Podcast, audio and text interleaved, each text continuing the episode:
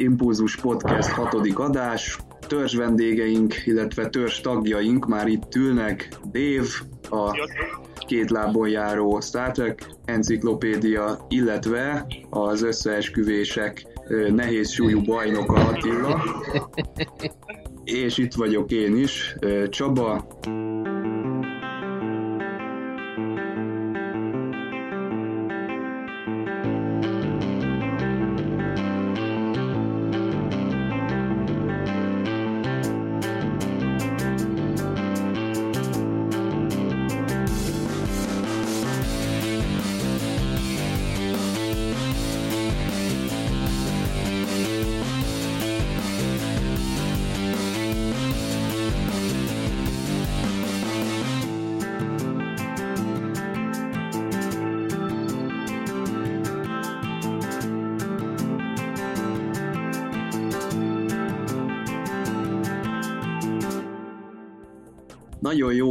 Jó hír érkezett ezen a héten is, ugyanis nem csak a Discovery fog folytatódni egy második évaddal, hanem az Orville című sorozat is. Dave szerintem igazad volt abban, hogy a Discovery és az Orville az nem csak, hogy megfér egymás mellett, de nagyon jól kiegészítik egymást. Igen, igen. Főleg az utolsó részek nekem már nagyon tetszettek az Orville-be. Én úgy éltem ezt meg, hogy fokozatosan emelték a tétet és növekedett a színvonal, és emellett ez a régi old school Star Trek-es érzés is bennem volt. Pontosan.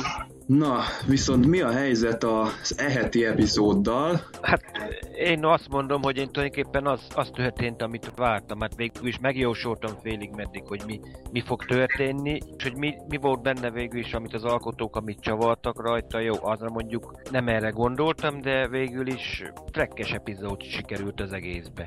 Volt benne néhány érdekes fricska egyébként. Azt mondom, hogy a fegyverkereskedőnek a ruhája, az tényleg az divatos. Az tényleg, hogy most már úgy láttam a 23. században az ilyen, úgymond ezek a nagy keresztapák tálják a divatot. Hát igen, elegáns, elegáns, elegáns. Tényleg, mint egy Don Corleone a 23. században. Nagyon, nagyon eltalálták szerintem is azt a öltözéket. Dave? Hát a készítők magasra tették a, a, a lécet, hiszen voltak éppen egy fan service epizódot készítettek, és kombinálták az eredeti sorozatból ismert Mad karakterét, akit remekül újra feldolgoztak. Rain Wilson sziporkázó alakítást nyújt itt is. És persze ott van a, a új nemzedékből, a TNG-ből ismert Cause and Effect időhurkos epizód. Szóval ennek a kettőnek a kombója csak jól el, nem lehet mellé trapálni, viszont egy picit azt éreztem, azért mégiscsak egy biztonsági játékra álltak át ebben az epizódban, tehát olyan tuti biztos elemeket vettek elő, amiknek a kombójával gyakorlatilag egy tökéletes Discovery epizódot tudtak szolgáltatni. Kicsit ezért éreztem, hogy néha azért halmozzák már a poénokat és a, a fanservice, de a recept az jól sikerült, és a végeredmény az szerintem nagyon jó lett, bár nem minden hardcore fan győzött meg, azért itt már nagyon sokan legtrekesebb részről beszéltek. Hát szépen, szépen össze voltak ollózva ezek a, az eredeti sorozatból is TNG-ből vett elemek, jó sikerült végeredménnyel. Egy, egy sokkal epizódikusabb, lezártabb részt kaptunk, tehát a, kicsit félretettük a serializált jelleget, a nagyévű történetet, csak is azért, szerintem, hogy aztán visszatérünk majd a következő részben talán a, a fősztorihoz. Igen, eléggé kerek egész volt ilyen szempontból. Valóban bennem is egy kettősség alakult ki. Nem csak a legjobb epizódikus Star Trek hagyományok mm, jöttek bennem elő, hanem a, egyben a legrosszabbak is, Ugye mi szerint történik valami nagyon nagy őrültség az epizód során, mondjuk meghal valami főszereplő, stb. stb. De a végén van egy rohadt nagy reset gomb, amit hogyha megnyomunk, akkor minden ugyanúgy lesz, mint volt, tehát meg nem történté tesszük az eddigi eseményeket. Az is ugye kérdéses, hogy ez a time loop, ez mennyire fáradt dolog, így, így ötlet szintjén ide berángatni, valóban azért ezt egy párszor már láttuk, de mentségére legyen mondva a készítőknek, hogy nem kellett azért mindig ugyanazt a jelenetet végigélni, a Matt eléggé változatos módokat talál arra ki, hogy hogyan ö, vigye véghez a tervét, tehát különböző dolgokkal próbálkozik, és ez szerintem eléggé feldobja ezt az alaptémát, hogy ez mindenképpen egy kicsit előnyös ebből a szempontból.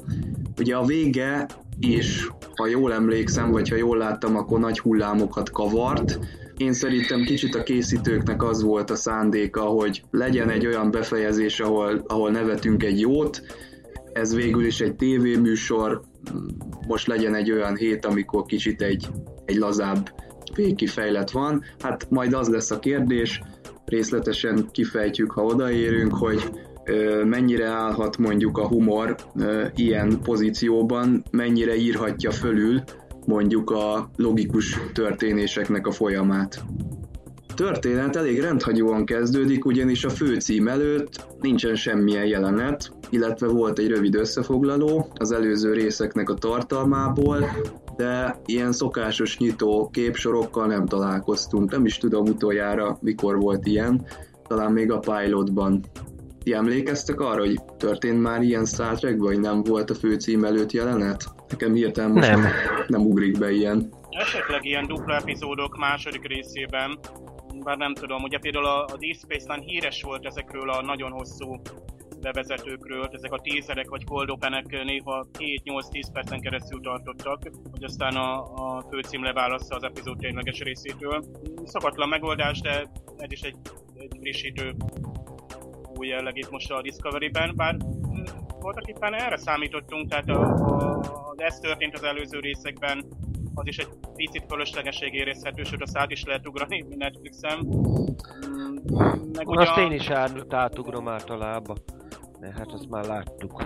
Néha egyébként másik szemszögből, szemszögből látjuk esetleg más vágással azt, amit vagy ugye úgy teszik elénk az előző részekben történteket több epizódból is felidézve, hogy netán annak jelentősége van. Tehát nem hiába látunk bizonyos szereplőket, azok tudja, hogy elő fognak fordulni, vagy lesz rájuk utalása az adott epizódban.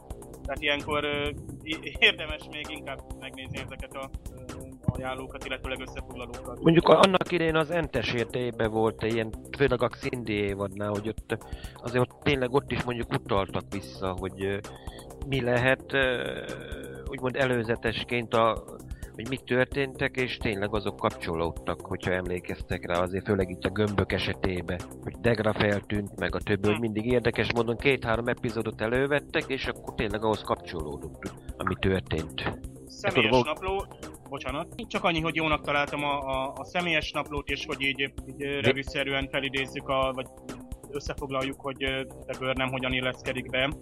Kellett már egy napló. Fölöslegesen el lett volna nyújtva, ha, ha ezt ténylegesen végignézik azokat a jeleneteket, és ez akár egy epizódot is megsporolta az alkotók számára, hogy így áttekintjük. Igen, ez végül is... Ez... egy tévésorozatban, mozifilmben ötletes megoldás, nyilván egy regényben ezt ki kéne dolgozni, vagy elmesélni. Itt meg egy jó ötlet volt, hogy ezt így összefoglalták összevágva láttuk, a, hogy hogyan illeszkedik be a Burnham, és ugye ebből a szempontból is rendhagyó a kezdés, hiszen most látunk talán a Discovery-be először ilyen naplóbejegyzést. Ez személyes napló, tehát talán ez nem egy olyan jelentés, amit később elolvasnak, vagy meghallgatnak, de azért mégiscsak csillagidő, meg minden, tehát ez is egy ilyen régebbi reket idéző kis dolog. Érdekes, Igen. hogy személyes napló, de ugyanakkor tartalmaz egy fontos hát stratégiai utalást, mi szerint, hogy ő, ha már annyi idő eltelt és annyi esemény történt, hogy hát a Discovery már szinte nyerésre vitte a háborút.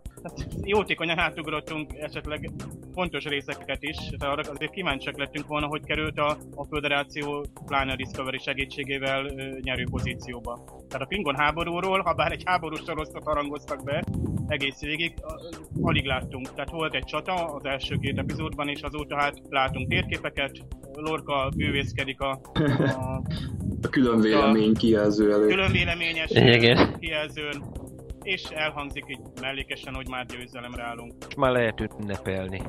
teret a képregény alkotóknak kidolgozni a lyukokat. Hát igen, de még semmit nem tudunk. Az admirális az szépen ott van a, éppen kolnak a főztjén, de, de mi már ünnepelünk.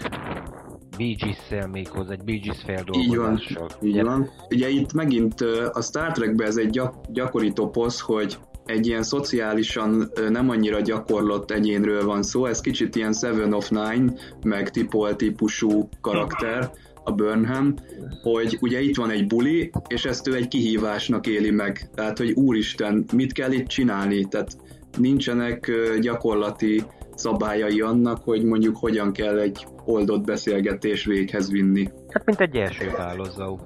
Igen. Tilly, ugye ő egy, hát mondjuk azt, hogy most ő a mentora Burnhamnek ebben, segít neki ugye becserkészni Tyler hadnagyot. Mikor ez megtörténik, ő távozik is, maga, magukra hagyja Burnhamet és Tylert.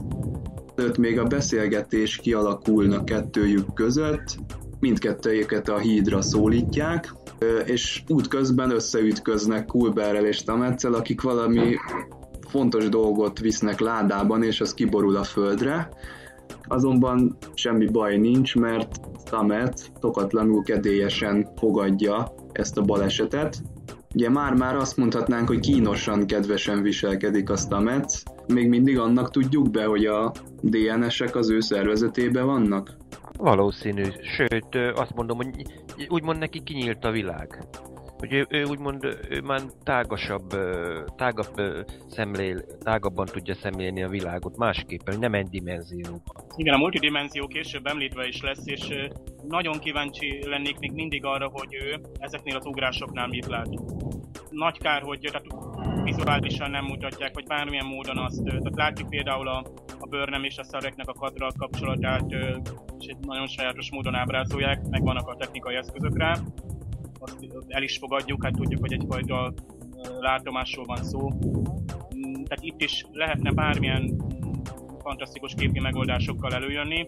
Elhinnénk, mert tehát ugye a medvállatka által uralt dimenziósik, vagy ugye a mm, hogy is mondták egy másik sorozatban, a, a terek közötti tér, vagy az űrök közötti tér, vagy tehát nem is tudom hova merült alá a medvállatka. Tehát a teret és az időt teljesen máshogy élte meg. Ugye, hát Mult, multidimensionálisnak mondják. Az összefügg, és ugye egy állatban nem csak a térben, hanem szerintem a időben is ö, talán ö, képes ö, mozogni, vagy legalábbis másképpen átélni, vagy az időtől függetlenül létezni is. Ha ebből ugye Stametsnek is átadott, ugye a DNS révén, Na de majd ugye az epizód közben ugye ezt ugye kiderült, és arra ponton megbeszéljük.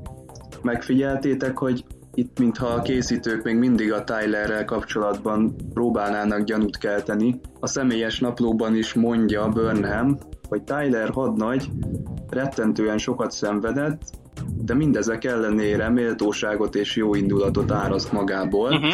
Tehát mintha csak azt mondaná, hogy gyanúsan jóképű ez a csávó, meg olyan jó kisugárzású, ahhoz képest, hogy miken ment keresztül, és ezt mondja Stamets is a kereszteződésben, bámulatosan jó formában van 7 hónapnyi kínzás után. Tehát rögtön két ilyen mondat elhangzik. Tudom, van ennek jelentősége szerintetek? Hát miért pont Stamets mondja ki egyébként, aki ráadásul elsőre még föl sem ismeri a, a, a hadnagyot. Tehát a, a Burnhamnek kell elmondani, hogy most már ő az új biztonsági főnök. Egyébként ott a, a, az előléptetés, az mikor is történt, hogy az elmúlt epizód, az nem tudom hány hét telt el azóta, naplóból nem tudom kiderül-e, vagy a személyes naplóból. Igen, mert legutoljára, az arról, amikor száreket megmentették, arról volt, hogy előlépteti. Na most igen, nem, nem tudjuk, hogy mennyi. Vagy, vagy annyira Stamets annyira el van ott a, magának ott a gépházban, hogy azt se tudja, mi történik körülötte, lehet, hogy ki sem mozdul. Hát lehet. Néha esetleg, hogy mindig Dr. Kábel viszi neki a mit kell, de lehet, hogy senkivel nem volt kapcsolata, úgymond. Mondják, hogy ugrás, és ennyi. Gondolom kihirdetik, hogyha mondjuk egy ilyen fontos pozícióba kerül egy új ember, azt gondolom teljesen nyilvánosan bemondják, vagy kiírják valahol, hogy... Bemondják, mert itt bemondják. Olyanokat is bemondanak, miközben a turbolitben utazunk, elhangzik, hogy valamelyik raktérben vagy hangárban légzsirit nyomáscsökkenés lesz. Hát teljesen máshova címzett hangos beszélő üzenetek vannak, hogy az még mindig mosolygok. Igen, nagyon hát ügyelnek. Ebben a korban ez volt a... Erre nagyon ügyelnek a készítők, hogy folyamatosan egy plázába érezzük magunkat. És látszólag teljesen irreleváns X, Y, nem tudom, zászlós menjen erre és erre a szolgálati erre, vagy vegye fel a azt is tetszett, hogy vegye fel a kapcsolatot a felettesével. És mondjuk mellette áll, akkor Igen. felé, vagy tehát ezek hozzák a hangulatot, hogy tényleg egy, egy működő csillaghajón vagyunk, látunk tiszteket menni a folyosón, van, aki civilben vagy éppen sportolnak. Ami megint jó, nem csak egyszer látjuk, hogy futnak a, a hajó folyosóján, tehát mások is futnak. Nekem rögtön az ISS jut eszembe, vagy az űrállomáson. Nem, egyáltalán az er- erőlét. Tehát ez a hajó nem is olyan nagy, és az a bezártság, amit egy csillaghajón, főleg a háborús helyzetben, meg küldetés során érezhetnek, tehát tehát biztos, hogy kell a mozgástér. Hát, a legénységi szállások látjuk, hogy milyen picik. Folyamatos bevetések vannak, és... Akár edzésnek is föl Aha, igen. Talán még az, hogy a, a, a, a Burnham és a, a Tyler ugye elkezd együtt is dolgozni. Egészen véletlenül, bár ugye ebben részben is jó néhányszor őket leküldik együtt, hogy hát pont a, a Tyler menjen vele. Kupidót játszik, nem csak a Stamets, hanem majd a Lorca is tehát nem feltétlenül biztonsági tisztel kellene neki együtt dolgozni. Bár nem tudjuk még mindig, hogy a, a bőrnemnek a és a konkrét napi feladata a hídon. Látjuk, hogy majd itt azért kap szerepet, ugye nyilván egészen konkrét, és ez, ez különösen jó ebben az epizódban, hogy előveszünk, előveszik ezt a klasszikus fölfedezést, találkozunk valamivel, egy jelenséggel, és, és úgy döntünk. Ezek a elemek nagyon jók, hogy belekerültek, és pont egy olyan epizódban, ahol ahol több más klasszikus elemet is összeszedtünk. Tamets tud valamit, tehát érzékeli ugye Tyler és Burnham között a rezgést, hiszen szóvá teszi, hogy mi a helyzet kettejükkel, kellemetlen helyzetbe hozza ugye a Burnhamet, aki zavarba jön, és hát végül is elmenekülnek a turbolifttel a híd felé. Hídon sárga riadó van, egy azonosítatlan jelforrás ér- érkezik, és egy űrben lebegő élőlény jelenik meg a kijelzőn, ez a Vormagander. Igen, egy űrbálna. Ehhez képest ugye a kapi- itt van egy élőlény, ráadásul egy veszélyeztetett, egy kihalás szélén álló ö, Picard kapitány az örömében felugrana, szerintem, ha ilyet látna, meg a Janeway is. Ehhez képest ugye Lorca csalódottan lefújja a sárgariadót, és azt mondja, hogy ó, ez csak egy ez csak egy élőlény, mert ő valójában szerintem egy csatára készült fel, egy jó kis háborúra.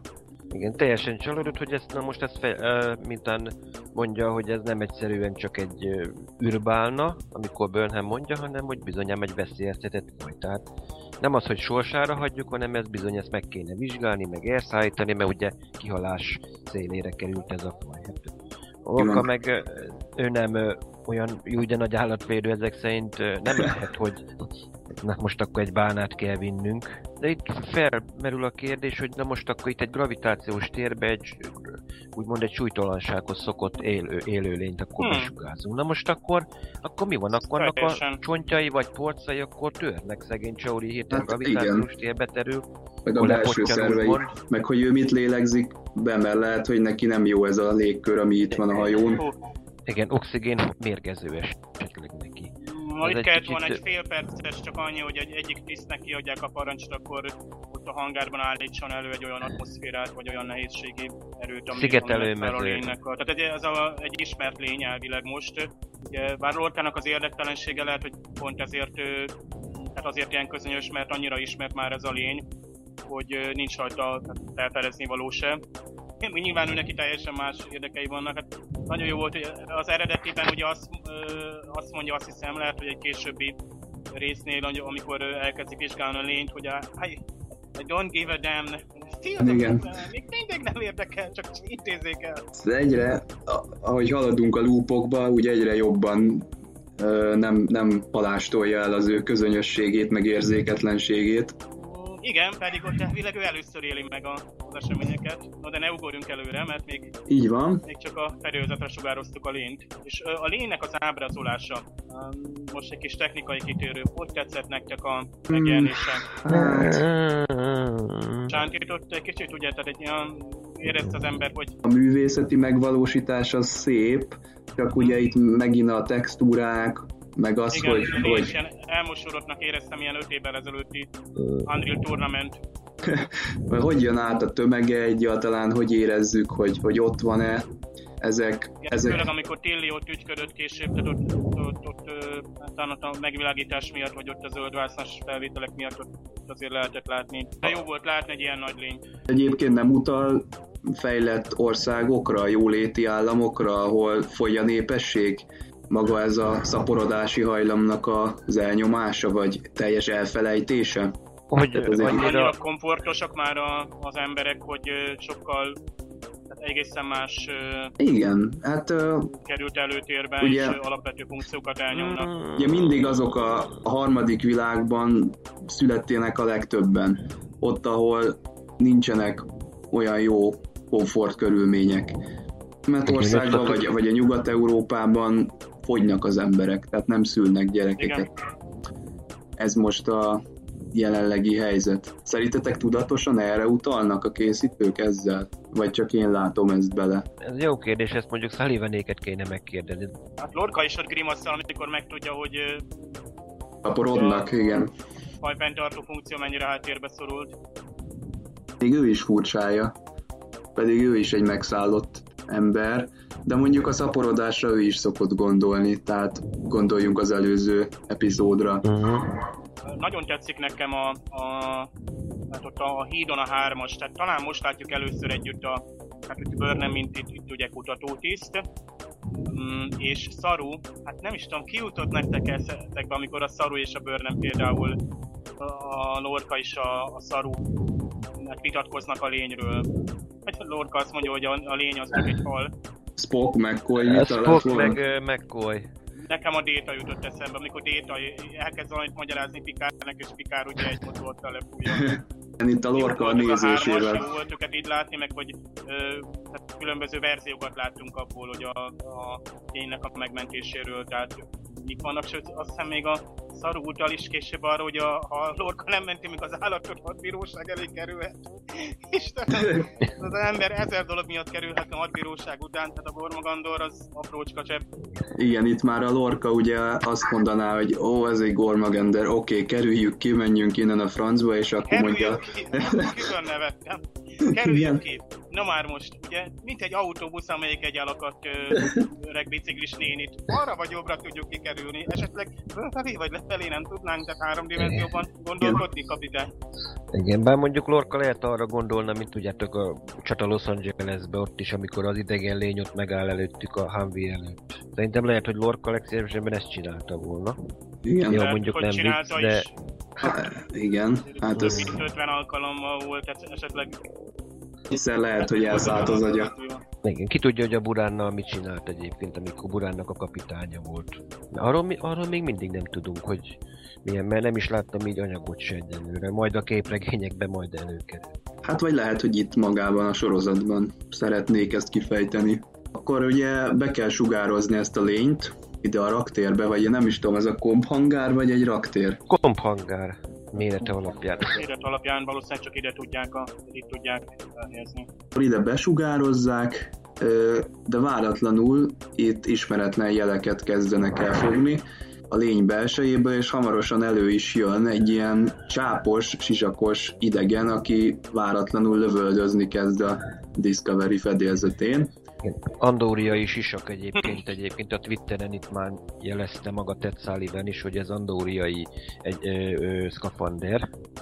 Nem van neki, vajon?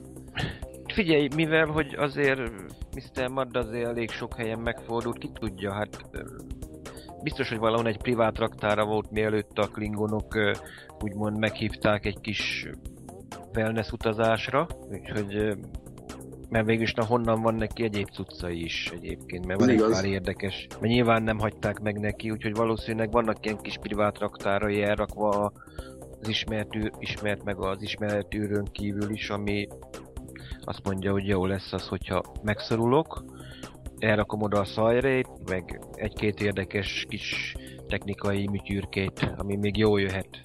És Harry Mudd az, valóban, hiszen le is veszi a sisakot, miután befejezte a lövöldözést, sikerül őt elkülöníteni egy ilyen folyosón, egy kereszteződésben. Ugye ez a kereszteződés, ez már feltűnően sokat szerepelt ebbe az epizódba, és még sokat is fog. Gyanítom, hogy ugyanarról a díszletről van szó. Eléggé ideges a Mad, hiszen ott lett hagyva az előző epizódban, a, vagy az előző előtti epizódban a Klingon cellában. És ugye ilyenkor, amikor a főgonoszok újra találkoznak a kapitánja, mondjuk ugyanúgy, hogy Kána a második mozifilmben, minden sérelmet ráolvas a lorkára, itt a kommunikációs rendszeren keresztül. Beszámolt a sértettségéről, fel is robbantja a hajót. És Dave, ahogy mondtad, ugye a Cause Effect című epizódhoz hasonlóan, látjuk, hogy megsemmisül a Discovery. És igazából itt, itt derül csak ki, hogy ez egy ilyen időhurkos epizód lesz, legalábbis amikor először nézi az ember, hiszen utána rögtön megint a partinak a színhelyént mutatják, ahol elkezd megint lejátszódni a fél órával ezelőtti eseményeknek a sorozata. Ti mit gondoltatok így először, mikor, mikor így láttátok, hogy hú, itt, itt biztos, hogy időurok lesz? Vagy ez látszott már az előzetesben is, mert én nem emlékszem erre. Nem, abban még nem látszott. Abban csak annyit látszott, hogy a hajón megsérül, a teljes robbanást azt uh-huh. nem mutatta. Csak annyit láttunk, hogy Mad, mint kiderült, elkezd lövöldözik, megjelenik a hidon is, és csak annyit láttunk, hogy robban a, valami sérülés történik a hajón. Igen, ügyesen nem volt, volt ügyesen igen, volt ügyesen összeszerkesztét. Hát meglepődtünk, és hát ilyenkor az ember csettint, hogy ajra jó, akkor itt valami bármilyen idő effekt lesz majd. Hát a, aztán hamar rájöttünk, hogy ez a, az OK okozat a Cause and Effect epizódnak a, hát egyfajta kópiája. Tehát már az ember csak reménykedett, hogy ezt, ezt jól megoldják. És hát itt is van egy személy, aki a időhurkokon keresztül emlékszik. Hát én esküdni mertem volna, hogy a, a bőr nem lesz az, mint főszereplő, főhősnőnk. Aztán nem teljesen logikus, hogy nem ő, hanem a Stamets. Igen, Stamets. Hát nekem onnantól volt gyanús, hogy uh, amikor mutogatta azt az implantot a karján. Nem mondom, ennek valami jelentősége van, hát uh, ilyen kiberimplant, mint kiderül, mert pontosan nem mondják meg, hogy ez miért, mit segít neki arra, hogy a hajtóművet tudja használni. Hát mégis csatlakozása ahhoz az interfészhez gyakorlatilag ott hatalmas fémkarok illeszkednek az ő karjához, ahogy a medvállatka is, hát látjuk, hogy olyan szenvedett ráadásul abban az akciókamrában, amikor navigált a spóra. Ja, akkor ez azért van, hogy ne kelljen azokat a tűket beleszúrni. Ez már az előző részben is volt említve, csak nem láttuk. Érdekes, én szívesen láttam volna erről egy pár beszédet, például a, a Colbert és a, a Stamets, hogy, hogy mellékhatások tekintetében. Ugye nyilván azt a tükrös részt vártuk, hogy folytassák, Ám bátor, én, én szinte teljesen kielégítő magyarázatot kaptam arra, de majd ezt szerintem megbeszéljük, a, amikor odaérünk a, a epizódban. Ugye Burnham eljön a partiból, és Stamets most ezúttal nem a kereszteződésben találkozik vele, hanem utána szalad, és itt valóban kiderül, hogy ő az, aki ezeket az időhurkokat úgy éli meg, hogy mindenre emlékszik, és megpróbálja tájékoztatni Burnhamet, aki hát természetesen nem hisz neki, mert Stamets hadnagy elmondja, hogy a hídon egy Gormaganderrel fognak találkozni, és természetesen is be is következik, és akkor Burnham elkezd gyanakodni, hogy lehet benne valami, amit Stamets mond. Ugye itt Lorca az érzéketlenségre ö, még egy fokozattal rákapcsol, tehát itt egyszerűen ö, ugye elküldi ö, Tylert és Burnhamet a hangárba, hajtsák végre a, a standard eljárást, aztán folytassa a Discovery a küldetését. Hm? És nem, nem az történik, mint az előző urokban, tehát nem onnan jön elő a Mad, de onnan várja a néző, illetve ezek szerint Tyler is. Hm. Itt most ti mit gondoltok? Ez a második hurok, vagy ez már sokadik, és Madnak már volt egy csomó próbálkozása, és most azért van már a, a spórhajtóműnél? Szerintem ez már sokadik, mert Na most mi a különlegesebb a hajóban? Mert mint tudjuk, hogy na ott megy és akkor elkezd babrálni a, hajó, a hajtóművel. Azt mondja, hogy arra már rájöttem, hogy itt a hajtómű a különleges, de mi, mi, mi, mitől működik, hogy valami hiányzik, hogy valószínűleg már nem először kezd el a gépházzal is babrálni. Sokadik próbálkozás. Szerintem is a sokadik, és erre lesz konkrét utalás is, hogy ez így van Hát Stamets utána utal rá, amikor lelőtte, hogy ez mindig egyre rosszabb, Oh, és igen. még mindig nem találom a megoldást. Hogy hangzik el az eredetiben, hogy uh, you are mad? No, I am mad. Fekete riadó lép érvénybe, valaki aktiválja a hajtóművet, és amikor lemennek Tylerék, akkor látják, hogy ott van a MAD. Tyler rögtön felismeri, Burnham itt még Igen. csodálkozik, hogy honnan ismerik egymást. Ugye Tyler itt csak annyit mond még, hogy a cellatársa volt. Igen, Mad, Mad emeli poharát, A poharát. Igen, Kupáját. ez mondjuk, e, tudjátok nekem itt egyből a pohárról később az jutott eszembe, hogy honnan van ez a pohár. Ez, megkérdeztem egyébként Ted sullivan hogy ez, ez a kehely honnan van, nem válaszolt egyébként, csak szólok. Hogy mondjuk esetleg ez egy ilyen régi, nekem egyből az ötödik ház jut eszembe a Betazeden, hogy azok Aha. voltak a szent kelye őrzői, hogy nem -e annak idején ott a nagyszülők esetében ott esetleg el- elemelte véletlenül, és valahogy később csak visszakerült. Ön a Betazed örökség hordozói tudják, hogy a MAD már megszentségtelenítette a kejhüket? Hát, ö, Tudja, mit ivott belőle? hát biztos, hogy valami alkoholtartalmut. Úgyhogy az ötödik család valószínűleg ezért örök, örök bosszút fogadott. Ba is kerül a Betazed ebbe a részbe. Hát igen, valamikor. amikor ez már a következő, úgymond a következő ugrásnál, hogy miről beszélt, és akkor mondja, hogy egy már azzal dicseket, hogy egy Betazedi bankot kirakolt. Hogy direkt mindent megfigyelt, pedig DNS kódok, minden volt, hogy meg az őrök útvonalát, a kódokat, mindent megszerzett, de viszont azt nem értem, mert mivel, mivel hát az a Betazeden vagyunk, azért, azért telepatikus képesség is van, azért a, Hát az. ő bemegy a bankba, hát sokszor, rögtön- sokszor végigjárta ugyanazt az útvonalat, és sokszor kísérletezett, egyszer sem Igen. kapták el. Igen, hát rögtön egyből, a egy, rögtön észreveszik ártó szándék. Bankrabló, bankot tetszett jönni rá volt, akkor egyből elkapják. Is bemagolja gyakorlatilag a sok húrokban a, egyáltalán a Discovery-nek a, az alaprajzát például, Igen. hogy rengeteg funkciót meg kellett tanulnia, ahogy a Betazedi bankban is. Ne, ne, nektek mely, mely filmek ugrottak még be, mert itt beszéltünk hogy a, a TNG epizódról, az Oké és Okozat című epizódról, hát nekem két mozifilm beugrott, Idétlenítőkig. idétlenőjékig, Mondjuk a hét nap is beugrott egyébként a sorozat, Seven emlékeztek? Days, igen, és ott ugye hét napot tudtál visszaugrani. Igen. Ú, tényleg, az is jó kis sorozat volt, nagyon jó kis Aha. És abba is volt egyébként Star Trek utalás, ha emlékeztek, amikor az orosz időhajó. Tudod, ha belsejét bementél, a műszerpultok azok teljesen Star Trek. Mint a, mint a Danube osztályú siklóba léptél volna be.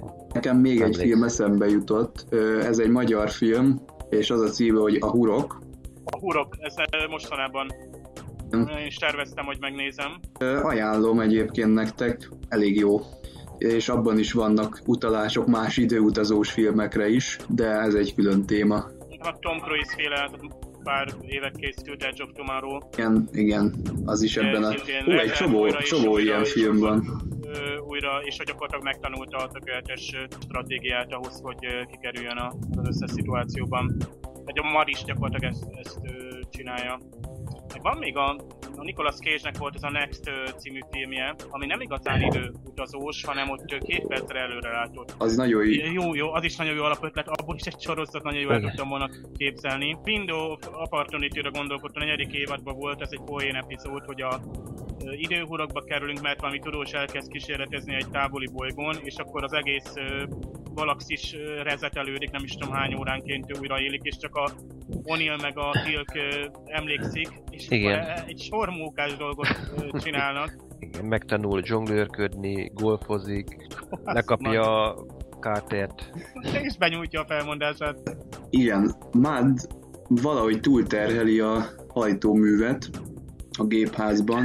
Úgy terhelítő, hogy nem tudja, hogy hogy kell bekapcsolni, hogy Fogalma nincs, mit csinál. hogy- Igen. Persze, csak nyomja, nyomogatja a gombokat, hát pedig ki van írva, hogy gombokhoz nem nyúlni. Ugye azt is tudjuk itt, hogy valami erőtérrel bebiztosította magát, hiszen a Tyler próbálja semlegesíteni Maddot, de nem sikerül. Stamets aztán a háta mögé kerül, és lelövi, de akkor már késő, mert ugye a hajtóműnek a túlterhelődése már megállíthatatlan, illetve kicsit úgy vettem észre, hogy a Stamets az ilyen unottan viszonyul ehhez, hogy meg se próbálja hatástalanítani.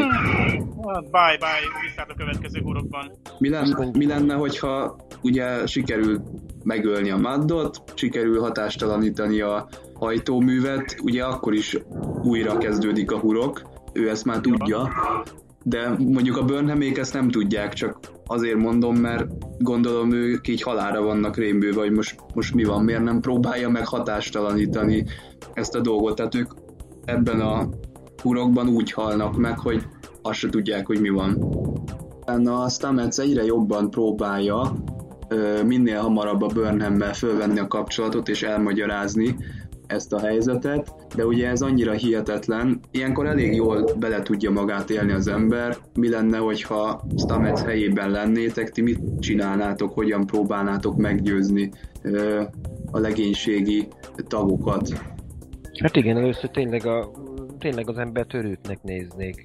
Tényleg, mint amik emlékeztek, amikor Picard megyen a úgymond a záró epizódban megyen, hogy ö, gyorsan megyen Worfhoz, hmm. meg Troyhoz, hogy mennyi most a csillagidő hogy tényleg hogy néznek rá, mint akinek valami problémája van, hogy na most hát, hogy magyarázod el, hogy ez már megtörtént? A jellegzetes alapszituáció, hogy a legénység egy tagjával valami történik, és vagy egy jelenség, amiről csak ő tud, vagy egy pont egy fenyegető veszély, és nem tudja meggyőzni a többieket. Tehát megint egy alapfilmát vettünk elő a Star Trekből. Hát egy klasszikus megoldást használ a Stamets is, azzal, hogy a Burnham-től egy titkot kérdez. Amire nagyon kíváncsiak vagyunk, hogy vajon Burnham mit árult el, és miért nem valami konkrétabbat mondott, de úgy tűnik, hogy ez is elégséges a későbbi önmagának, hogy elhiggye, hogy Stamets igazat mond. Amíg Burnhamet győzködi Stamets, addig Lorca megint ugye érzéketlenül halnak nevezi az élőlényt, majd szólnak neki, hogy Kulber doktor kéreti őt a gyengélkedőre Stamets egészségi állapota miatt, beszáll a turboliftbe, de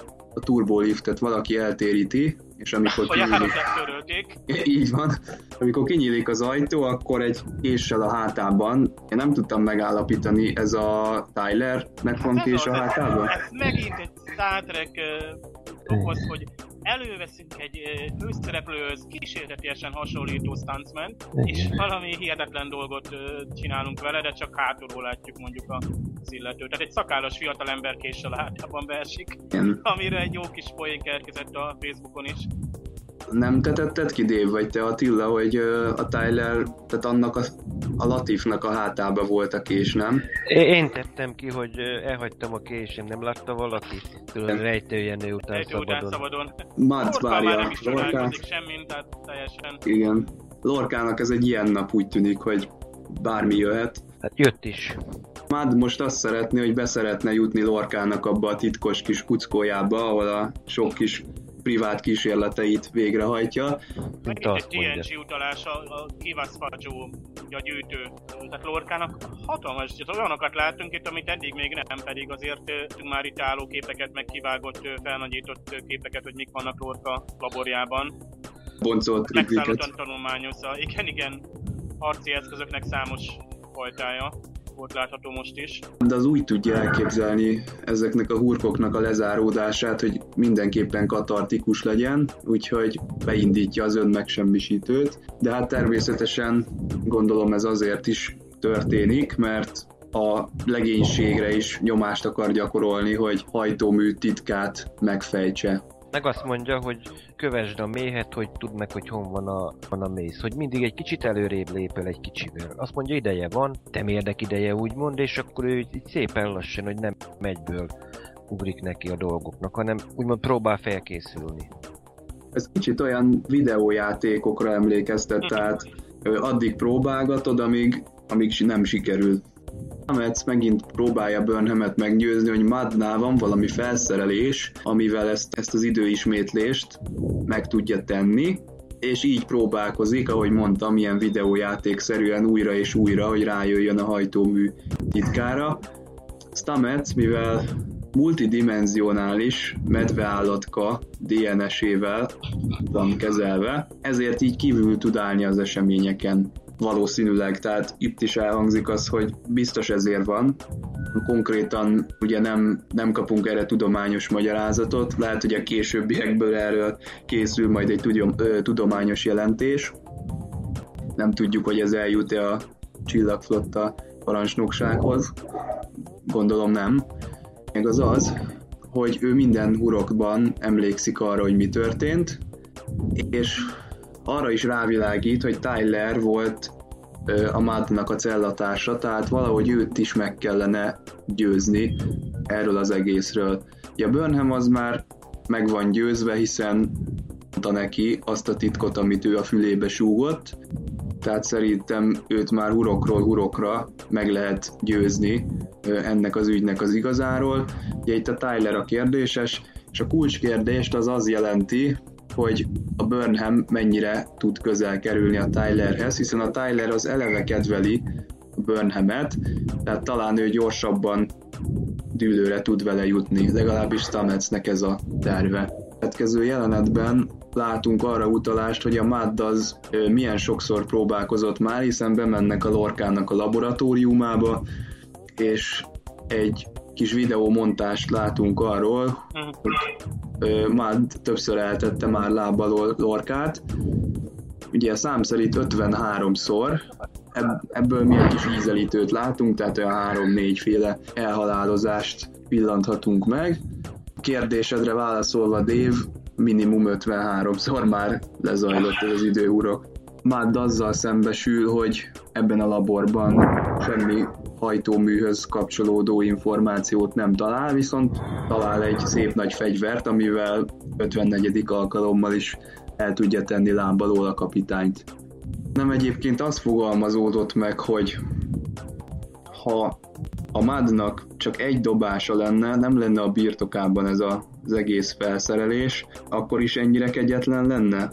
Akkor megmerne ölni egy, egy föderációs tisztet? Szerintetek? Ha nem kapják el, akkor simán. Azt pedig Lorca megfenyegető, hogy egy föderációs tiszt megölésért ő örökre börtönbe kerülhet. Már szerintem vállalja a kockázatot, hogyha apu elől el tud menekülni, após elől, akkor azt mondja megkockáztatja. Az após az, az a nagyobb kihívás, mint a, mint a föderáció. Ez most már a buliban próbálja Burnhamet utolérni, közli is vele azt a titkot, amit Burnham előzetesen megosztott vele. Ahogy mondtam, a következő feladat Tylernek a meggyőzése. Ugye először Burnham próbálkozik, Tyler táncra is hívja Burnhamet, de Burnham lepattintja őt, hogy nincs erre idő. Erre látszólag Tyler egy kicsit megsértődik, és egyedül megy a hídra, amikor kettejüket hívják. Burnham és Stamets megállapítja, hogy hát ez most nem jött össze, Stametsnek egy kicsit gatyába kell ráznia ezt a szituációt, ennek érdekében egy táncpróbát rögtönöznek újra abban a folyosó kereszteződésben, amit sokszor láttunk a mai epizódban, és hogy egy kicsit olajozottabban menjen, a felszabadult ismerkedés elmeséli, hogy ő hogyan ismerkedett meg Hulberrel.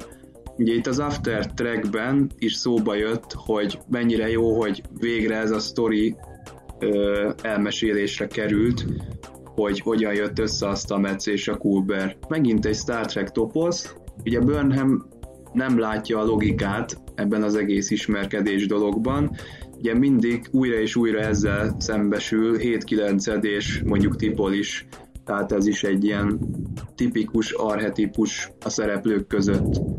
A következő loop az viszont nekem elég gyanús volt, mert ott a Burnham már eleve úgy megy oda Tylerhez, hogy már ő kéri föl táncolni.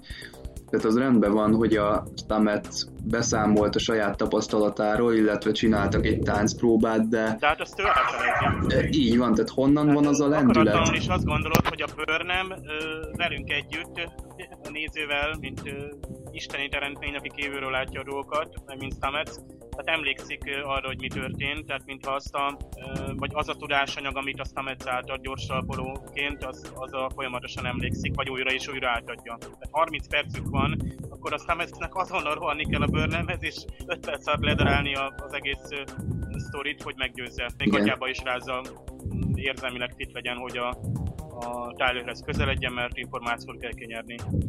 Igen, de ez a tánc dolog, tehát hogyha 5 perc alatt mondjuk elmondod azt neki, hogy ez és ez van, képzeld el, csináltunk egy táncpróbát, így és így kell csinálni, hát attól még nem fogja tudni szerencsétlen, hogy hogy kell táncolni. Hát igen, és az idő megfogy. Hát a dramaturgiai húzás meg kellett lépni, különben nagyon unalmas lett volna az epizód. Az időhurkos részeknek amennyire vonzó téma, annyira sok hátulütője van. Tehát ha itt, itt parádésan jó forgatókönyvet kell írni. Itt tehát, hogy ne, nagyon, ne lássa a néző hát az ismétlődést. Ne legyen unalmas, és a néző így van, tehát a néző számára élvezhető legyen, ugyanakkor a logikája megmaradjon, hogy a, azok a szereplők, akik nem tudnak, és újra és újra átérik, ők még mindig ugyanúgy viselkedjenek, mint, ha semmit nem tudnának. Hát minden esetre ugye most már a Burnham kapja el a Tylert, és berángatja a táncparketre, és miután kialakult a romantikus hangulat, egyből Madról kezd el beszélgetni vele. Hát mondjuk azt, hogy határeset, tehát hogy a Tyler az mennyire van meggyőzve. Úgy tűnik, hogy sikerült megnyílnia. De ha már ugye időhurokról van szó, és a Tyler fogjuk rá, hogy félig meddig elhiszi, hogy ez a szituáció, akkor azt mondja, hogy egyszer élünk, mi baj lehet egy csókból. Ez teljesen azzal vág egybe, amit mondtatok a csillagkapuban, amikor az O'Neill elkapja a Samantát. Teljesen Igen. ugyanez a szituáció. Igen, emlékeztek, volt egyébként az, I, az AXN-nek volt uh, ilyen reklámja, ilyen találós kérdés, hogy hányszor csókolta meg egymást O'Neill és Carter, és, és a végén azt mondják, hogy hát tulajdonképpen egyik se történt meg, mert vagy alternatív univerzum, vagy időhurok. Beugratós kérdés. Mád az megint más honnan támad, tehát ezúttal a hídon jelenik meg, orkát a fogdába sugározza. Ugye itt világossá válik, hogy a MAD kezében összpontosul a teljes irányítás, tehát gyakorlatilag ő a kapitány, MAD kapitány. Hát itt, itt kezdenek sziporkázni a poénok, tehát ugye miközben hogy a, a Tyler és Burnham rendezvúznak oda lent, tehát a Lorca ugye vakkarja a fejét, hogy hol a fenében van már Burnham és Tyler, de aztán jön Mad, és akkor beköszön, mint Q, nagy ilyen Mon kapitén Tényleg olyan. megszólítás is elhangzik, teljesen a Q és a Pikárnak egyik párbeszéde van. És akkor itt vannak ezek a megszólítások, hát ez, ez is a fanservice része, ugye Sarut azt hiszem nagyon jó a fordítás, hogy szolosnak, vagy égi metszelőnek Igen. akkor egy, egy, egy tisztet mondja, hogy random kommunikációs Igen. Tiszt. Igen. Tehát ez teljesen a Mondjuk ez az a... a szokásos, amikor mi is beszélünk, hogy random tisztek vannak, akikről nem tudunk semmit, de majd ezt kimondja. A negyedik fal felé nézőknek címezve. Így van, hogy... így van, ez tök jó. De egyébként itt is van egyébként, ha megnéztétek egy kis szurkálást, tudod, amikor a Mának elemel Lorkának a kis privát kis cuccai közül azt, ezt a sötét anyagból készült golyót tudod, amit használ. Mondjuk ez mondjuk kicsit a, az első Kelvin film, hogy az, hogy azért hát, is tudjuk egy ilyen Marvel fekete film, anyagot. ahol kristályokat kell begyűjtenünk, amelyeknek uh, elsöprő hatása van. Mondom, ez a vörös anyag jutott eszembe rögtön ez erre a kis bíbor golyócskára, hogy hoppá, most egy kicsit a Kelvinnek adunk egy fricskát. Aha. Igen, mit tudod, hogy amit... Nekem is az jutott eszembe. Ez a Teljesen. gyenge pontja a epizódnak számomra, amikor feloldódunk, és akkor látványosan, hát az, hogy vannak uh, energiafegyverek, amelyek képesek tehát ilyen hatást kifejteni. Hát ezen túl kell lépni. Azt mondom, van, amit nem, nem nagyon kell magyarázgatni, mert a látványos effektusként be van téve, és ebbe az epizódba belefért ez a kristály is. Változatosan kellett csinálni, ahogy mondtad az előbb, tehát kellett egy ilyen is gondolom, nem csak ilyen random ö, disztruktorok. Akkor a MAD az ezzel fenyegeti tulajdonképpen a Bridge Crew-t, ezzel a lila színű kis bogyóval, jön a random kommunikációs tiszt. Itt is van egy kis, a készítők szerintem itt poénkodnak, mert szerintem mindenki azt hitte, hogy ennek a random kommunikációs tisztnek vége lesz, Uh-huh. de ak- akkor váratlanul belép ugye Stamets, Burnham és Tyler. A Tyler megint tüzet nyit, ugye megint az erőtér megakadályozza, hogy Mad megsérüljön, ezért Tyler fogja kapni ezt a bogyót. Amikor ugye Tyler eltűnik, akkor Burnhamen látható érzelmi reakció, konkrétan a düh ö, csapódik ki. A szarú leállítja őt, őt még meggondolatlan dolgot tenne. A következő célpontja Madnak szarú lenne, de Stametsnek elege lesz, és elmondja Madnak, hogy ő a hiányzó láncszem a hajtómű működéséhez. Itt besokal a Stamets szerintetek, vagy mi az oka annak, hogy Szerintem besokal, hogy elég, elég volt már ebből a időhurkos dologból, hogy már nem bírja nézni. elvileg egy olyan pontra jutunk el, hogyha a MAD megkapja a hajtóművet, akkor, akkor eléri a célját, el tudja adni a klingonoknak ezt az egész hajót, igen, a játéknak. Szemben, De igen, még nem gyanakszik egyébként a, ő rájuk, illetve aztán egyszerre, hogy, hogy olyan helyeken bukkannak fel, mintha tudnának a, az ő terveiről? Hát én nekem úgy jött le, hogy a MAD sem lát át mindig mindent, tehát fel tudja térképezni a helyeket a hajón, úgy hozzávetőlegesen tudja, hogy a kapitány ott ül, és hogy mi történik, de szerintem nem tud mindenkit mindig nyomon követni. A Stametsről jó kérdés, hogy tud-e, vagy tudott-e, mert hogy, hogyha tud, akkor gondolom mindig az kéne, hogy legyen az első lépés, hogy őt mondjuk elkülöníti, vagy bezárja, vagy megöli, vagy tudom is én. De szerintem nem tudott róla, hogy hát, ő vagy túl későn, túl későn tudta meg. Végülis nem tudhatja, mert honnan is tudná. És Burnham a a Gormagandernek a vizsgálatába kezd, és rájönnek, hogy van egy egész hajó a belsejében, hát nem csoda, hogy rosszul érzi magát ez a lény, és ennek a hajónak a belsejében egy ugyanolyan kristály van, mint ami a Madznak a csuklóján. Ami a csuklóján van, az csak a vezérlő, mert a tényleges kristály az benne van a hajóba. Igen, és akkor itt mondjuk Tilly estéi ruhában ö, szkenneli éppen a lényt. Ugye itt van egy olyan hurok is, amikor Tillit is képbe kell hozni, de úgy látszik, hogy Burnham és Tilly is erős kapcsolatban vannak ahhoz, hogy egy ilyen sztorit mondjuk viszonylag rövid idő alatt be tudjon neki adni, hiszen tudjuk, hogy ebben a hurokban már megtörtént a Madnak ez a hídon történő fenyegetőzése, ez szerintem utána történik még egy negyed órában, vagy egy tíz percben. És az is lehet, hogy még az is ugyanebben a hurokban van, amikor a Burnham fölmegy a Madhoz, van még egy utolsó ötlete arra vonatkozóan, hogy hogyan tudja ö, meggyőzni őt, hogy indítsa még egyszer újra ezt az egész időhurkot. Igen, ö, igen, itt tulajdonképpen ez egy klasszikus trükk, hogy ha már minden veszni van, akkor adjunk neki egy nagyobb ö, csalit és akkor abban a pillanatban a fel jó kitervelt uh, egész terv gyakorlatilag abban a pillanatban úgymond összeomlik, mert ezután rögtönöznie kell, mert tényleg Mardit mindent megtervezett magának ott előre, de mivel Burnhamről nem tud így, ebben a pillanatban neki ezután már rögtönöznie kell a következő huroknál. Gyakorlatilag itt már ebbe a pillanatban kerül lépés hátrányba. De célegyenesben volt, erre nem, nem értem, nem értettem, hogy miért volt szükség Burnham feláldozására ebben a a pillanatban, vagy miért jelentette ez feltétlenül sikert? Nem, éppen ezért, mert ő erre nem számított. Ugyanúgy, hogy Stametszer nem számított, csak ő erre, pontosan erre nem számított, hogy itt ö, kap egy nagyobb prédát. Hát azért, azért kell csak feláldoznia mert akkor, ha nem áldozza föl magát, átadja őt is a klingonoknak, és akkor azonnal megkapja a, a díját, viszont hogy így, hogy feláldozta magát, így a Mád újra fogja indítani a hurkot, mert ugye a kapzsiságából adódóan nem tud eltekinteni a nagyobb haszontól, és akkor újra tudja szervezni a Mád ellen. Igen az ellenállás. Igen, kapnak a utolsó egy. hurkot, igen, igen, de honnan uh, volt annyira nem biztos abban, hogy a MAD újraindítja a, a, az időt? Ez egy ilyen... Nem, logika, azt mondom. Igen, rizikós döntés volt. Ugye, aki látta a Breaking Bad című sorozatot, nem akarok spoilerezni, de ott is a főszereplőnek a kapzsiságára alapozva ö, egyszerűen csapdát lehetett állítani ö, az adott szereplőnek ez mindig bejön a filmekbe, tehát hogyha valaki nek arról van szó, hogy elveszti a vagyonát, vagy, vagy még több vagyont szerezhet, mint ami eddig van, akkor, akkor arra ugrani fog. Le is nyeli ezt a kis bogyót, ö, és már újra indítja, reseteli a time loopot.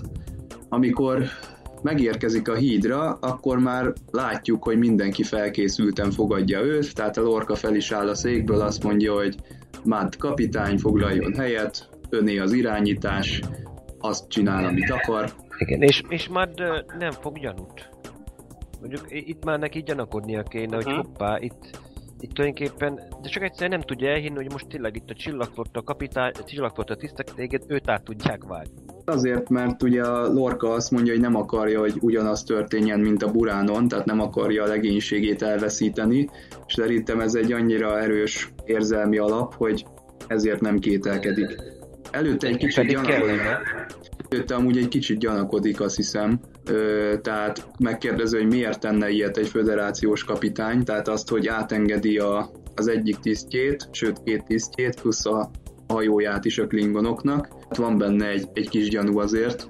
És el is indulnak, ugye elvileg megérkeznek a klingonok, bejön a kommunikációs csatornán, hogy megérkeztek.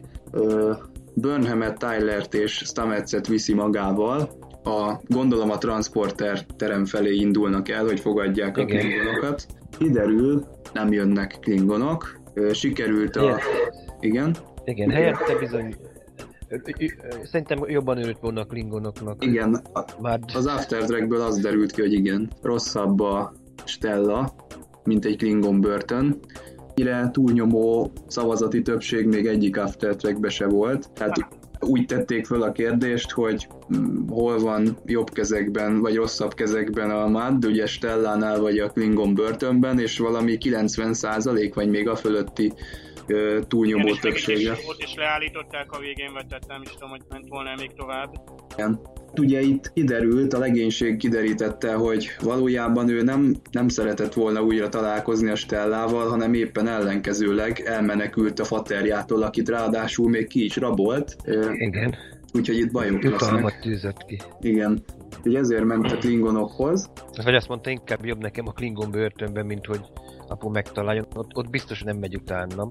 Pedig van egy egyébként, azt hiszem Tyler mondja, amikor mennek, hogy uh, tulajdonképpen úgymond az apaus az mind a két oldalra üzlete fegyverkereskedőként, úgyhogy elvileg meg tudta volna oldani, hogy na adjátok már ki, és akkor legfeljebb kaptok egy kis árengedményt Maddér cserébe. Ha akarta volna, szerintem a, lány, a lányától is távol akarta akkor még tartani. Mindenképpen. Azt mondta volna egy kis űrutazásra elviszlek, szkafander nélkül. Ez a befejezés, ez nagy ö, a rajongói e... körben eléggé nagy vízhangot keltett. Hát. Ugye, ha így úgy állítjuk szembe a kérdéseket, hogy most itt ö, gyilkossági kísérletek, sőt, konkrét gyilkosságok történtek, meg zsarolás, ott a tulajdonnak a áruba bocsátása, rongálása, stb. Tehát itt végtelenség. Így van. Állatkínzás is.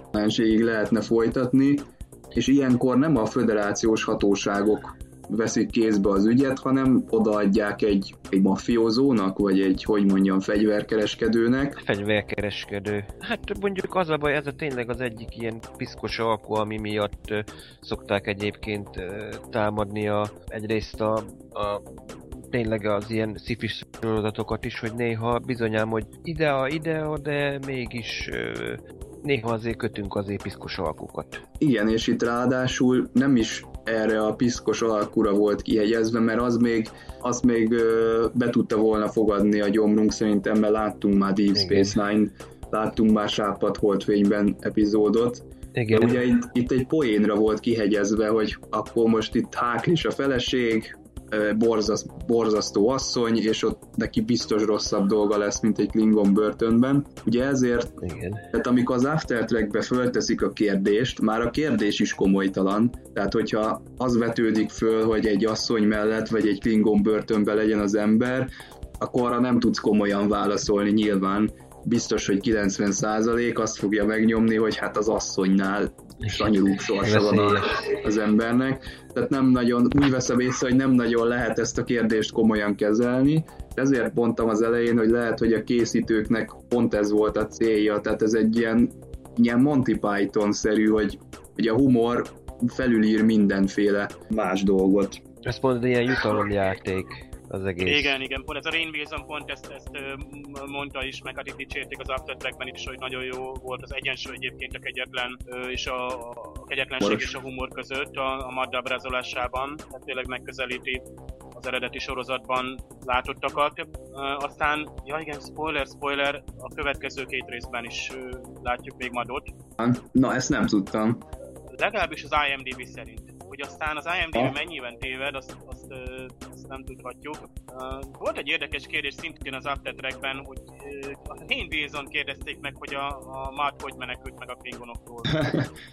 És közben mondták is, hogy hát ez egy digitális terjesztésű műsor, nyugodtan mesélhet. Uh-huh. Uh, Senki nem hallja. Wilson ott poénkodott, hogy kamerák voltak a Klingon hajón, és akkor gyakorlatilag mindent láttak egyébként a Klingonok, de aztán rájöttek, hogy teljesen fölösleges bent tartani a börtönben, mert semmi hasznot nem hoz, hanem inkább sokkal értékesebb valóka után megy. Mm. Egyébként, amikor ott hallgattam, teljesen logikus volt, meg most is, ahogy mondod, ö, ebben van valami. Mondjuk... Hát alkut ajánlottak neki. Ugye a Gormagandert Ez... hogy szerezte meg, hát nem az űr ebay az biztos. Talán vagy a Klingonok egy intergalaktikus állatkert, vagy állatkereskedésben, szintén a Rain Wilson viccelődött ott. Ő elment egy állatkereskedő. Az vagy olyan megkapta a pénzét? Hát reméljük, hogy nem kell megint a Klingon birodalomba, vagy ezúttal a Romulánokhoz menekülnie emiatt. De egyébként, ha már ugye a Madnak a karakteréről beszélünk, akkor tök jó, hogy felhoztad Dave a Fágyó, ugye a gyűjtő. Én is látok analógiát, tehát ugyanilyen szinte beteges vágya van, hogy beszerezzen olyan dolgokat, amiket hát jó érzésű ember nem szerez be, tehát ilyen élőlényeket például, amik az űrben élnek. De nekem van még egy arhetipus, akivel párhuzamba állítható a Mad, de ez pedig a Cyrano Jones, Val- valahogy ez a két karakter, ez, ez hasonlóan zsivány. Cyrano Jones, akit ott hagytak a K7-es állomáson, hogy takarítsa el a tripliket, és ha jól emlékszem, akkor 17,9 évig tartott volna az ítélet, vagy a büntetés. Hm. Visszatért az Animated Series-be is, de nekem kicsit, kicsit olyan úgy össze is mosódik néha a Mad és a Cyrano Jones, tehát olyan egy, valahogy olyan egy cellába vannak az agyamban valahol. És miután átadták Maddot az asszonynak, folytatódik tovább az élet a Discovery-n. Ugye Burnham és Tyler megbeszélik a Turbo Liftben, hogy hát voltak olyan időhurkok, amik ott táncoltak, sőt, még ez a csók is szóba kerül, és egyértelműen úgy záródik le az epizód, hogy itt valami lesz ebből. Nem volt túltolva ez, ez a, ez a Burnham-Tyler kapcsolat egy kicsit. Én úgy éreztem, hogy a kevesebb az, az jobb lett volna. Én azt hiszem, te mondtad pár résszel ezelőtt, hogy nagyon jól csinálják a készítők, hogy nem mindent látunk, nem mindent kerül a néző szem elé, és szerintem jól csinálták a Cornwell Lorca kapcsolatot is, tehát ott is csak a legszükségesebb dolgokat láttuk. Itt viszont én egy kicsit úgy éreztem, hogy túl van tolva a, a Burnham-Tyler viszony. Szerintem elég lett volna egy tánc, meg pár ráutaló jel, de itt újra és újra ö, súlykolva tér vissza ez a momentum. De hát szó... úgy tűnik, hogy közönségkedvenc momentum is uh-huh. még valószínűleg elő, elő fogják venni át a következő epizódban egész függetlenül ők mennek valamilyen bolygó felszíni küldetésre. Hát nyilvánvalóan a pozíciókból is következik, tehát most már mind a ketten a híron szolgálnak, tehát hogy a romantikus szál lesz, a, megkapjuk a minden epizódban majd ezt a motivumot. Egyetértek vele amúgy, tehát amíg nincs túltolva, addig jó. Amúgy tényleg jó volt látni, hogy az első, hát mondhatni romantikus jelenet két 50 év feletti ember között történt meg. Tehát ezzel is jelezve, hogy egyrészt tényleg, tehát nem tini sorosztot készítünk, ahol majd a, mondjuk a Tilinek a rendezvúit fogjuk végignézni. És, ke- nem egy Kelvin film, ahol, ahol szerintem szándékosan fiatalok lett a legénység. Tényleg jó. Így van, tehát kapitány 50 fölötti, akkor a, a, a szerelmi a szerelme is, igen, legyen az is, és teljesen ez sokkal reálisabban látjuk. Hát ezzel megint egyennyitottabb, tehát ö, azt hiszem tényleg egy mai, tehát a mai dráma is egy, egy trend úgy szólván, hogy tényleg, tényleg elparaszoljuk már reálisabban a reálisabban két ember kapcsolatát. Most összegezve még egyszer egy kicsit ugye az ilyen epizódikus jellegű megközelítés az azért jó, mert mondjuk megmutatod egy random ismerősödnek, barátodnak a Star Trek-et, és hogyha ezt az epizódot mutatod meg neki, akkor nem kell az átívelő szálat magyaráznod, hogy most mi miért történik, hiszen most itt nem jöttek úgy elő a klingonok se, hogy érthetetlen lenne a dolog.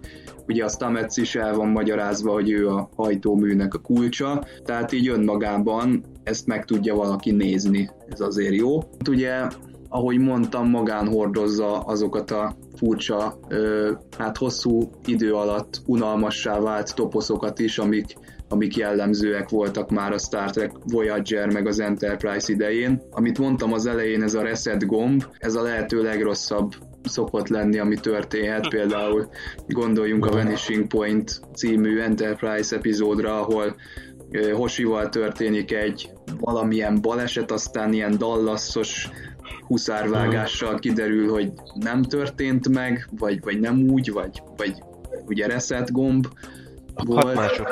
E, kicsit ez is ilyen volt. Ti mennyire érzitek ezt a, ezt a time loopot még relevánsnak, vagy, vagy erőltetetnek, vagy megfáradtnak? Én egy, én egy nagyon kicsit igen. Van benne valami egyébként. Igen, mondjuk itt szinte arra volt kihegyezve, azt mondom őszintén, hogy nem a, az, hogy most itt Maddot most itt végül is a kánon felé kanyarodjunk, hanem inkább itt a lényeg az volt, hogy Taylor, Tyler és Burnhamnek a tulajdonképpen a kapcsolatát itt ö, próbáljuk kifejteni. Mintha arra hegyezték volna ki az egészet. Igen, ez ilyen karakterépítősebb volt, csak az előző epizódban úgy éreztem, hogy sikerült a karakterekhez is építeni, meg sikerült a történetnek is folynia. Tehát az egyszerre a kettőt megoldották. Most egyébként a Szarek a fedélzetem van? Tessék, nagyon jó kérdés, és Igen. beleestünk egyúttal egy abba a hibába, hogy megcsináltuk ezt a hát, gyakorlatilag töltelék epizódot, amivel persze karaktert építettünk, de jótékonyan elfelejtettük, hogy most mi is történt. Megint legalább azok a félperces utolások hiányoztak, amiben netán esetleg a, a, a Lorca beszámol a csillagfottának, hogy elkapták a, a Cornwell admirálist és utasítást kér. Esetleg szareket látjuk, vagy legalább említik, hogy elgyógyult és visszatért a vulkára, tehát bármi, ami arra utal, hogy ezen epizód előtt is volt már. Igen, ezek a kis apróságok, ezek hiányoznak. Ez egy lezárt egy egész, a Jó. bevezetés és a lezárás tökéletes azzal, hogy keretbe foglalja Burnham monológia. Hm. Lehet, hogy annak is szánták. Hát eleve a time loop az fél órák ismétlődéseiről van szó, lehet, hogy nem is... Mert kérdés, hogy mennyi időt el a valóságban? Esetleg szinkronizálják a csillagörőt, és kiderült, hogy hát évek teltek el, a Klingon háború rég befejeződött. Uha, igen. Hm. Mit ö, rezetelt a, az, az ez a kristály, valami, nem is tudom, miről volt ott szó, negyedik dimenzióról és függőleges uh, szinkronról, vagy nem, nem ez egy időkristály. Merőleges indexről. Ö, arról volt szó, hogy egy időkristály, mivel lehet manipulálni az időt, és az, hogy nem stabil, és egy négydimenziós faj esetleg tudta tökéletesíteni, hogy és stabil legyen a kristály. És mondjuk az a négydimenziós faj? Ki tudja most kicsoda, azt nem mondta, nem mondta ki, csak Burnham ott elkezdett filozófálgatni az alapján, amit Tyler elmondott. Igen, hát Madd az a tipikus uh, szupergonosz, ugye a rossz fiú a, sorozatokban és filmekben, aki ha bár nem rendelkezik, tehát gyakorlatilag egy teljes flotta gépészeti és műszaki tudásával rendelkezik, egy haladó technológiát úgy kezel, mintha gyerekjáték lenne, de az utolsóban nagyon elcsúszik. Ez jellegzetes főgonosz. Egyébként volt egy beszólása, ami nem biztos, hogy szándékos, hogy az eredetiben hogy ez a Miss Me, tehát úgy szólította meg, nem is tudom, hanyadik burokban a, a lorkát, hiányozta. Uh-huh. Nekem uh-huh. a Sherlock jutott eszembe, amikor a Moriarty felbukkan. Igen. Igen, hát az biztos, hogy a Rain Wilson mm, egyszerűen fantasztikus volt. Ezt a szerepet rá, ráöntötték volna. Nagyon jó a casting egyébként, tehát el lehet mondani Lorkára is, Jason Isaacsra is nagyon ráillik a Lorca. Egyszerűen nem tudjuk elképzelni máshogy most már. Igen. Na hát ettől függetlenül nagyon élveztük az epizódot, és várjuk a kommenteket, elméleteket, és hogyha már elméleteknél tartunk, akkor visszatérünk a Conteo szekcióval, ahol az ezen a héten felgyülemlett elméletekben fogunk úszkálni. Gyertek vissza ti is, addig is szervusztok! Hello! Sziasztok!